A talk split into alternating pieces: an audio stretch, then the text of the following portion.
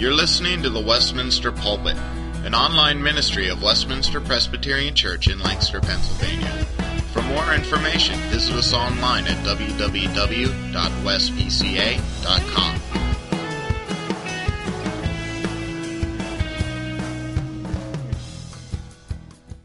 Judges.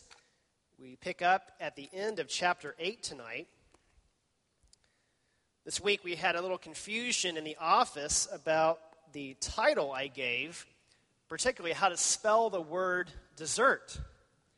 And it obviously is not desert, and it's not the word dessert as in fruit, uh, as in fruit cobbler or uh, apple pie. It's the old word that means deserved.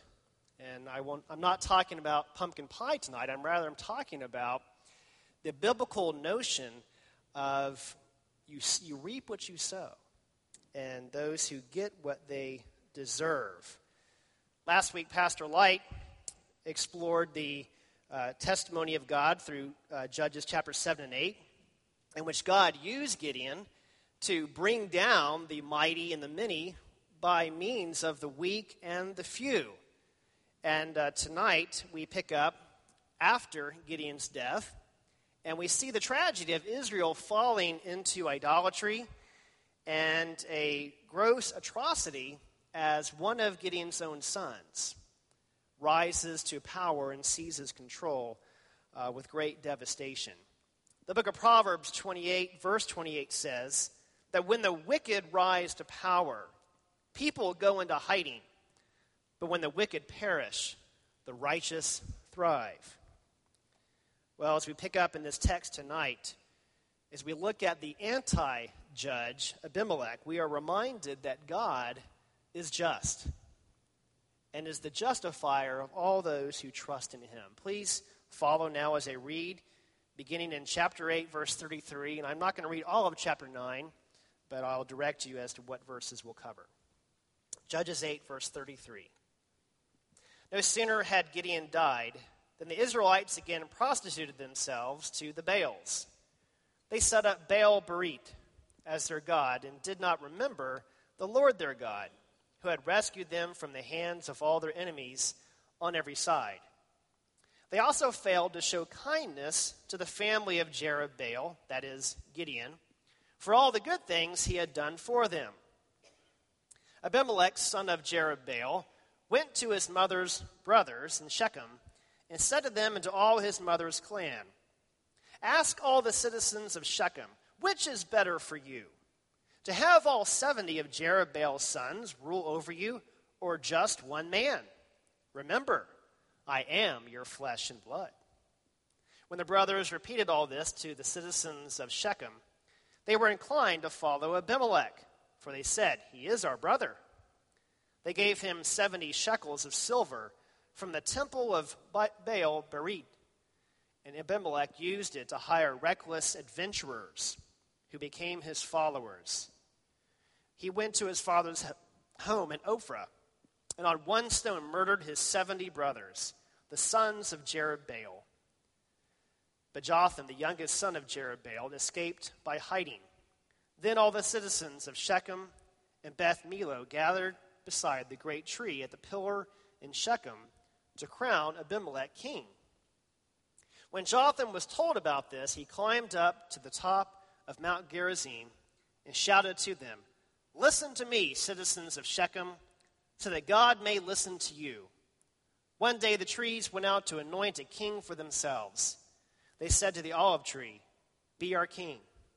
But the olive tree answered, Should I give up my oil by which both gods and men are honored to hold sway over the trees? Next, the trees said to the fig tree, Come and be our king. But the king, but the fig tree replied, Should I give up my fruit so good and sweet to hold sway over the trees? Then the tree said to the vine, Come and be our king. But the vine answered, Should I give up my wine, which cheers both gods and men, to hold sway over the trees? Finally, all the trees said to the thorn bush, Come and be our king. The thorn bush said to the trees, If you really want to anoint me king over you, come and take refuge in my shade. But if not, then let fire come out of the thorn bush and consume the cedars of Lebanon. Now, if you have acted honorably and in good faith when you made Abimelech king, and if you have been fair to Jerubbaal and his family, and if you have treated him as he deserves, and to think that my father fought for you, risked his life to rescue from the hands of Midian. But today you have revolted against my father's family, murdered his seventy sons on a single stone, and made Abimelech, the son of his slave girl, king over the citizens of Shechem, because he is your brother. If then you have acted honorably and in good faith towards Jerubbaal and his family today, may Abimelech be your joy, and may you be his too.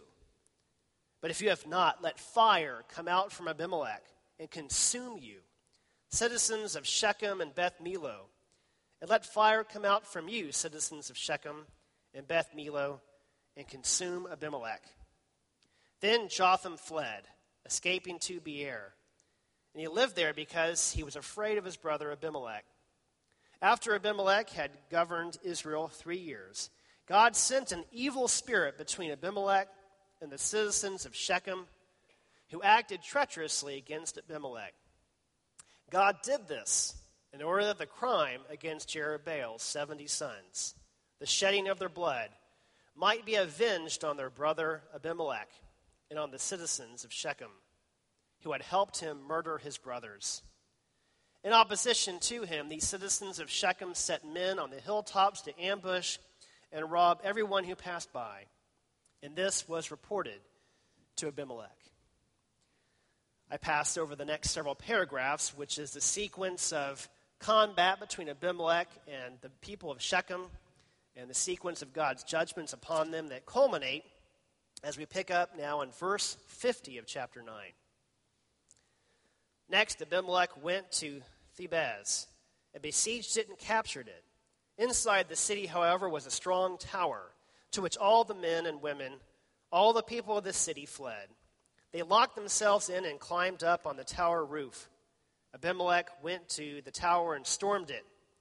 But as he approached the entrance to the tower to set it on fire, a woman dropped an upper millstone on his head and cracked his skull. Hurriedly, he called to his armor bearer, Draw your sword and kill me, so that they can't say a woman killed him. So his servant ran him through, and he died. When the Israelites saw that Abimelech was dead, they went home. Thus, God repaid the wickedness that Abimelech had done to his father by murdering his 70 brothers. God also made the men of Shechem pay for all their wickedness. The curse of Jotham son of Jerubbaal, came on them. This is God's sobering but holy and righteous word. Let us pray. Father, this is sobering to see the evils of men in the past, of people following wickedness. And we pray that you might help us to see these things in light of your justice and your mercy upon your people. Open our eyes that we may behold wonderful things in this portion of your word, we ask in Jesus' name. Amen. My family enjoys quite a bit the uh, Disney film, The Lion King, which has been popular on Broadway as a Broadway musical in recent years, as well as on film. If you know the story, you'll know that King Mufasa, the Lion King, and his wife celebrate the birth of their first son, Simba, who becomes the heir to the throne of Pride Rock. Lurking in the background is Mufasa's weaker brother, the sly Scar, a lion filled with self loathing, with an insatiable lust for power. Sulking in the background is Scar, who's sulking over his brother Mufasa's growing hold upon the throne. And so Scar schemes a devious plot what, by which he can bring down the, the downfall of his brother Mufasa and rid himself of this threat, this heir to the throne, Simba. Well, as he executes his devious plot, Scar takes the young and naive Simba and takes him into a deep canyon. And there he leaves him trapped before an oncoming stampede of wildebeest that have been stirred up by Scar's hyena henchmen. Now, having manufactured a perfect crisis, Scar runs off to lure Mufasa to his doom as the courageous lion rushes into the stampede, saving his son's life at the cost of his own. There, with great Mufasa lying dead, with great devilish skill, Scar, the guilt mongerer, convinces young Simba that his father's death is his own fault and sends him far away into exile. Well, Scar steps into the void of leadership and begins to lead Pride Rock with incompetent rule, in which deteriorating conditions leads to destitution. Meanwhile, with the help of his friends, Simba rises and returns to challenge Scar to his rightful place and the throne of Pride Rock. During the great battle, the truth is revealed about Scar's treachery. And then Scar falls victim to his defeated allies as the hyenas turn on him, vengefully consume him with poetic justice. Abimelech, like the wicked Scar, is a worthless man driven by ambition to his own and others' destruction. In the end, he gets his just deserts. Tyrants like him rise to power, equipped with cunning and yet lacking in virtue. Now, the world may look upon these stories and merely sigh, What goes around comes around. But this worldly wisdom, this worldly wise observation, only approximates the real truth. The fact is, God is completely sovereign over the wicked and the righteous. Fate does not drive the affairs of men. It is God who ultimately exalts the righteous and brings the downfall of the wicked for his own glory and according to his perfect will. The editor of the book of Judges summarizes the Abimelech account at the end of chapter 8, as we picked up in verse 33. Abimelech is first mentioned earlier in verse 31 as the son of a concubine of Gideon, distinguishing him from the other 70 brothers who were, who were apparently legitimate sons of Gideon's many wives. Now, sadly, the Israelites, as soon as Gideon dies, will prostitute themselves to the Baals. In this, in this case, Baal Berit, which means covenant Baal. They have traded in their covenant God for deal maker Baal. It would seem that following and trusting Almighty God is just too hard. Yahweh cannot be manipulated. So they trade in. They exchange in their desire for control. To be like the nations, they exchange the fountains of living water for broken cisterns that can hold no water. 1 verse 34, the editor indicts the Israelites for their failure to remember the many rescues by which God delivered Israel from Egypt, the Canaanites, and Midian. They suffer a kind of historical amnesia. Not that they've forgotten everything God has done, but they fail to act upon this sure knowledge by offering God their devoted trust. They break the greatest of commandments, which would call them to love the Lord their God. And they further break the second great commandment by neglecting to show kindness to God's representative, Gideon, who has so faithfully delivered them. A couple weeks ago at our Reform conference, Dr. Nichols pointed out to us that two of the most notorious sins committed in the Old Testament are idolatry and ingratitude. Both of these sins are very evident in our text before us. Theirs was an age of gross ingratitude. They lack any thanksgiving towards God in His great power, His deliverance, and the faithful servant He had raised up to deliver them. The idolatry of self, self gratification, entitlement blinds us to our duties to God and to others. The Bible exhorts us in Psalm 100 enter his gates with thanksgiving and his courts with praise. Give thanks to him and praise his name. Paul likewise tells the Thessalonian church be joyful always, pray continually, give thanks in all circumstances, for this is God's will for you in Christ Jesus. A nation's idolatry and ingratitude leads them to a foolish choice of inadequate leadership. The same can be true for organizations, for churches.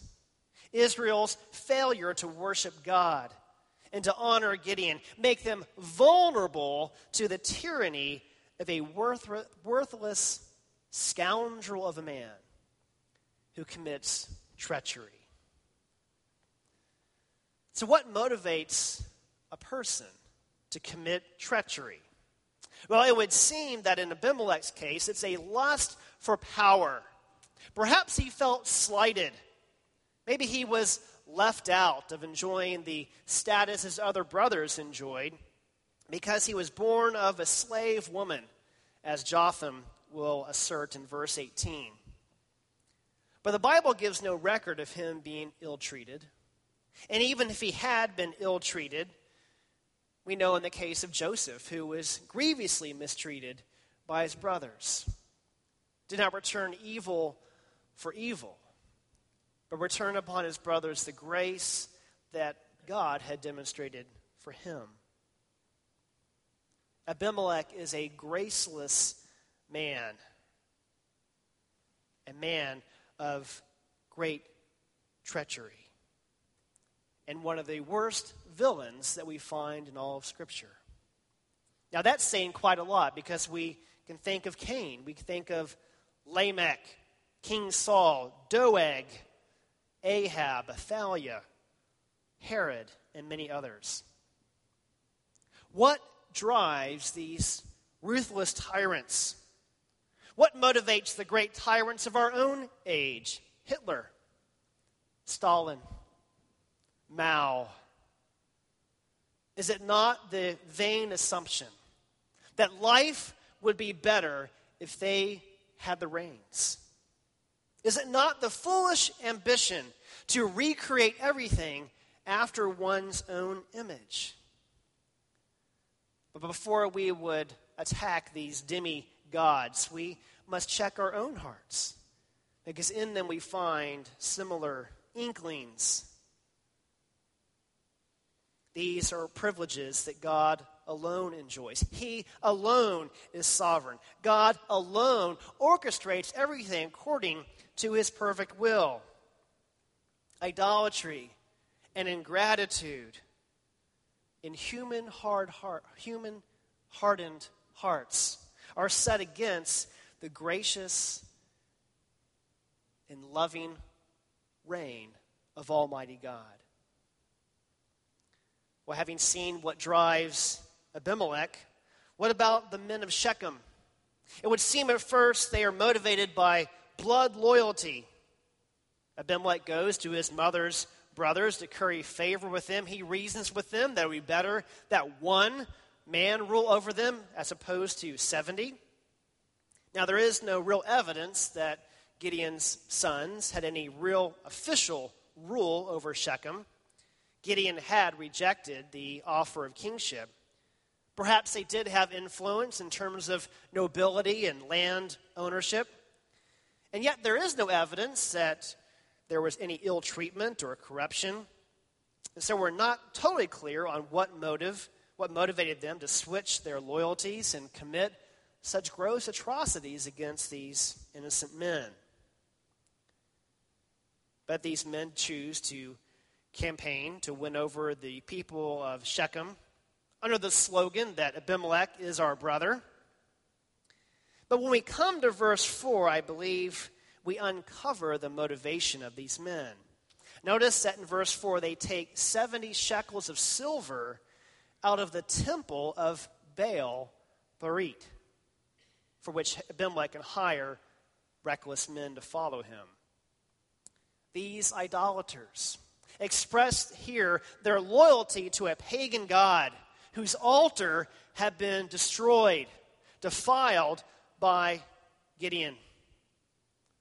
Perhaps this is an act of vengeance. This is an act of expressing loyalty to Baal. They find a pretext for their crime by slaughtering the faithful worshippers of Yahweh. People sold out to follow false gods can rationalize almost any evil.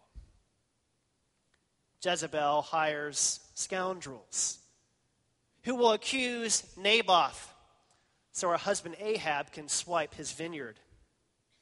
The Sanhedrin will have men falsely accuse the Lord Jesus Christ in an effort to indict him.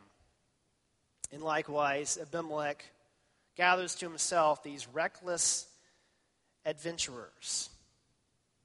It always seems there's plenty of worthless men willing to commit evil in order to fill their stomachs. Proverbs 1 warns young men with the father's words My son, if sinners entice you, do not give in to them. My son, do not go along with them. Do not set foot on their paths, for their feet rush into sin. They are swift to shed blood.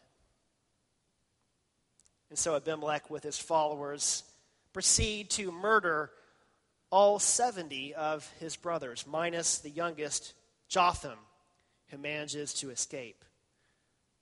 Cutting them down execution style on one stone, like cutting the heads off of chickens. Israel knew a sad history of such mass killings. Pharaoh will order all baby boys thrown into the Nile for fear that they would rise up and rebel against him. Athaliah, the queen mother of Ahaziah, will order the killings of her own grandchildren that she might seize the throne in Jerusalem and usurp the worship of Yahweh for the worship of Baal. And then, of course, Herod will order the slaughter of little boys in Bethlehem for fear of the promised Jewish Messiah. There is no shortage of wicked men driven by ego, by the promises of false gods. And yet, God will bring everyone to account on his day of judgment.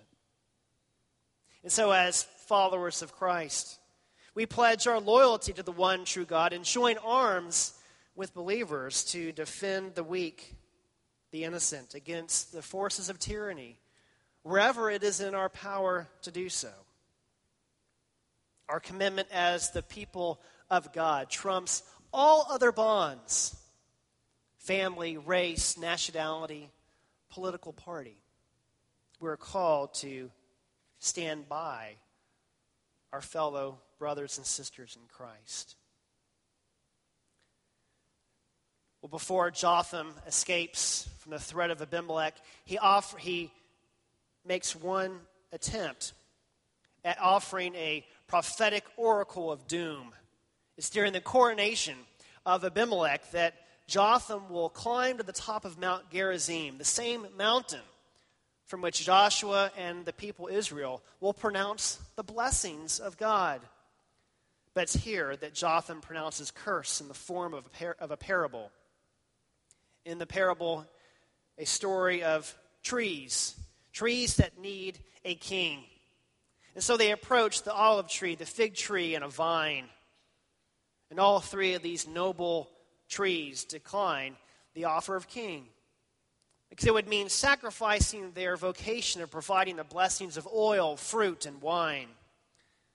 And so, in desperation, the trees approach the thorn bush to offer it the position of king. The thorn bush gladly accepts and arrogantly demands that the trees take refuge in his shade.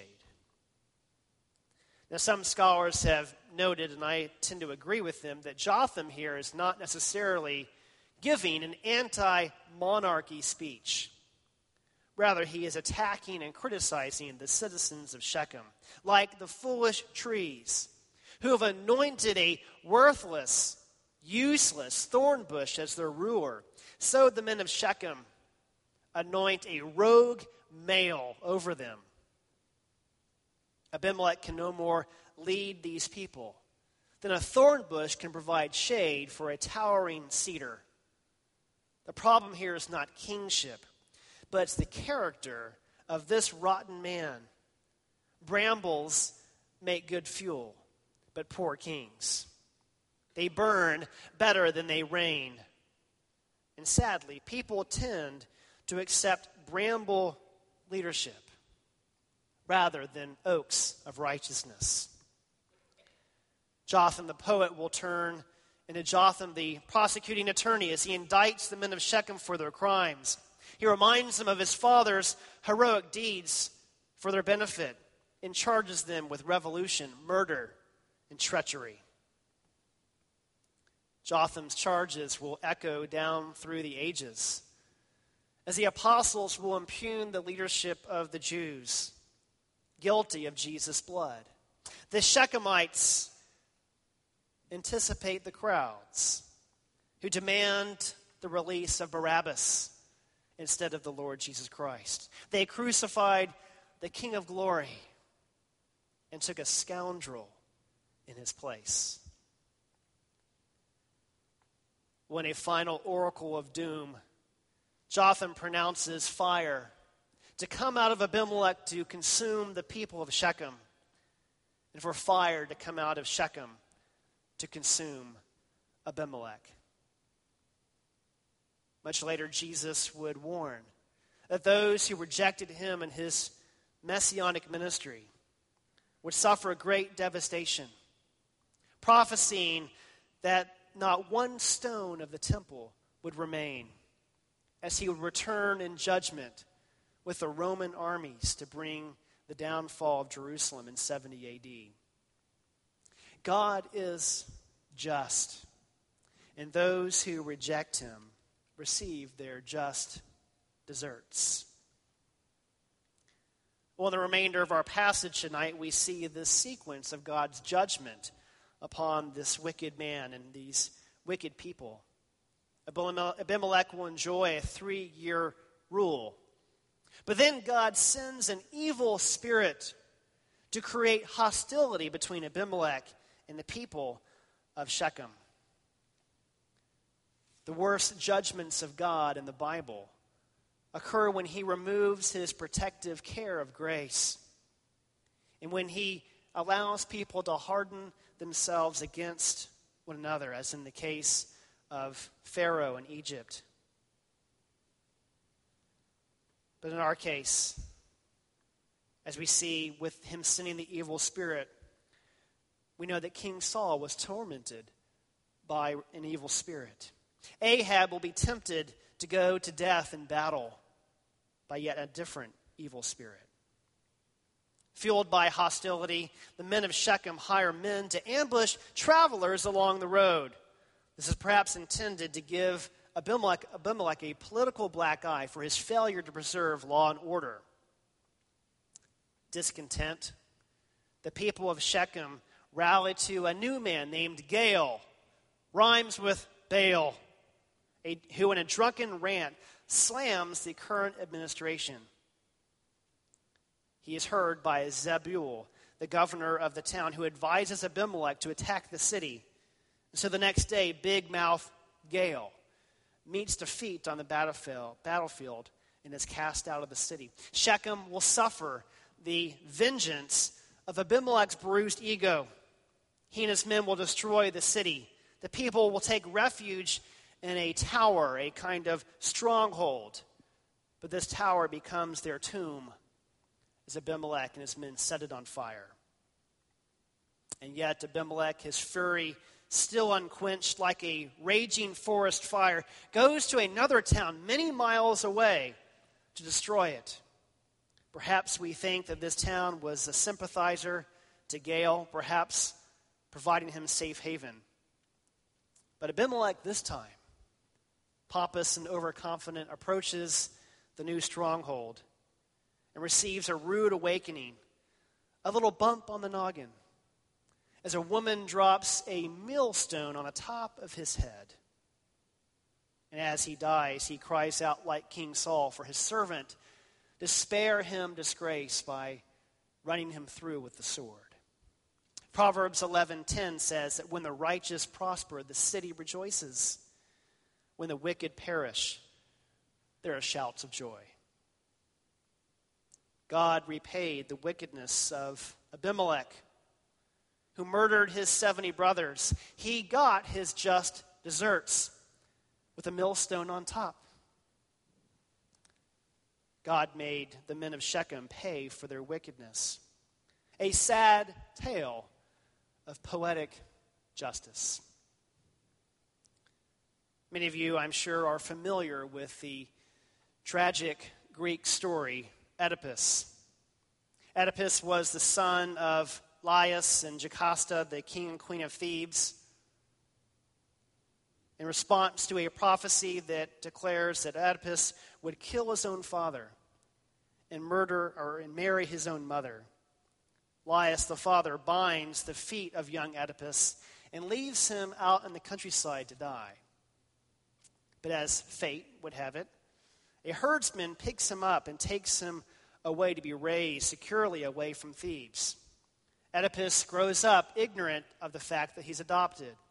He hears of this prophecy, and for fear of actually killing his own father, he runs away from his adopted parents.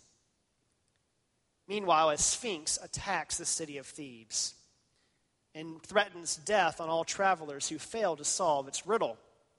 King Laius of Thebes goes off to seeking a solution to this riddle. As the prophecy and fate would have it, Oedipus and Laius cross paths.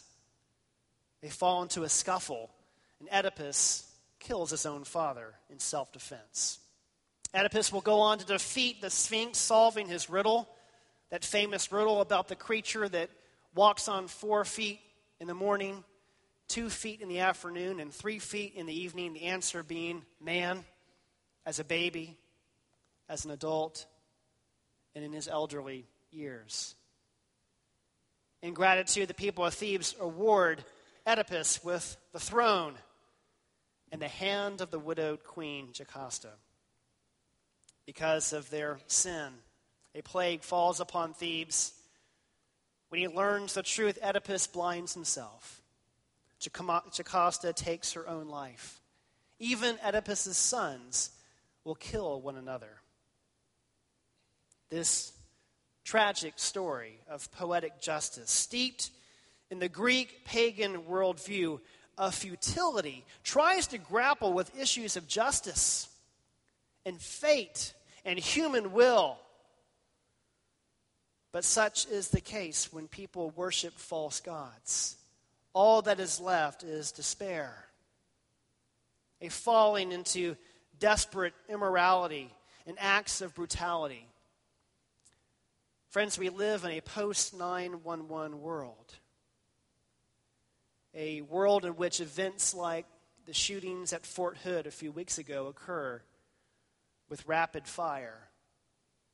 People today cry out for justice, or perhaps express exasperated sighs of confusion.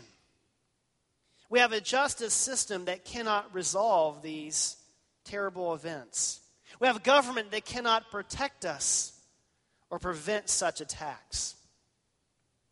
And so we live in a day and age of great fear and anxiety.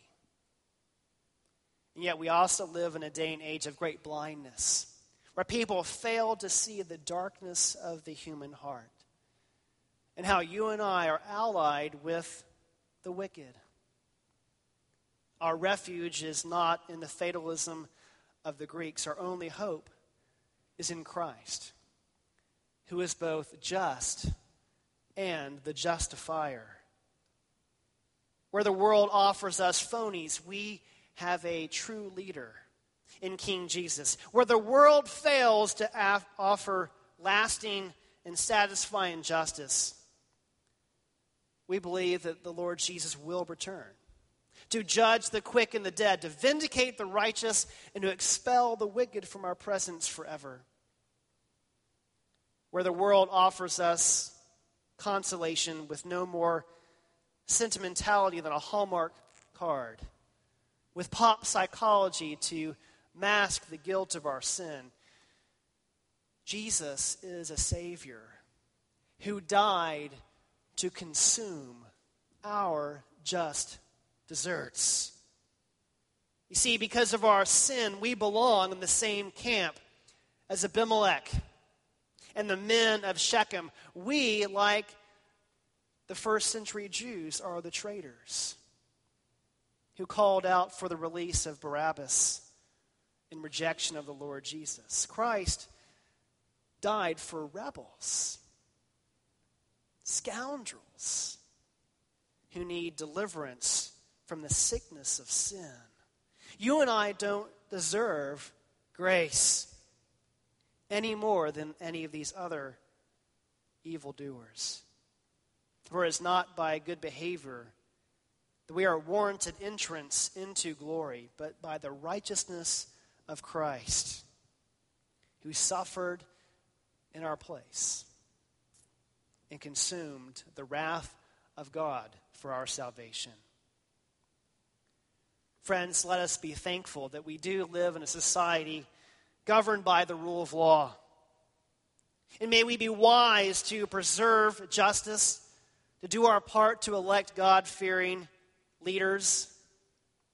May we stand with believers against the railings of persecution at home and abroad. That may we express more thanksgiving. That we have a true king one who will judge the wicked, who will vindicate the righteous of all those who trust in him. Show him gratitude that we will not get our just deserts. As Dr. Rogers so wonderfully expressed this morning, hell and eternal punishment is what we deserve And what the Lord Jesus so graciously and powerfully has satisfied for us, that we might enjoy the favor and the salvation of God. Praise Him, who did not spare His only Son, but offered Him up in our place, a sacrifice for our sins, and who through the blood of the covenant brought back from the dead our Lord Jesus Christ. To him be the glory. Let us pray. Father, we do give you praise. We give you thanksgiving. We thank you that you are the just judge. You are the righteous one. And you will vindicate your people who trust in your name. We ask, O Lord, that you might teach us to turn away from idolatry, to repent of our ingratitude, to worship you in spirit and in truth, and to show you glad thanksgiving, to live out our days in joy and faithful service. We pray these things. In Jesus' name, amen.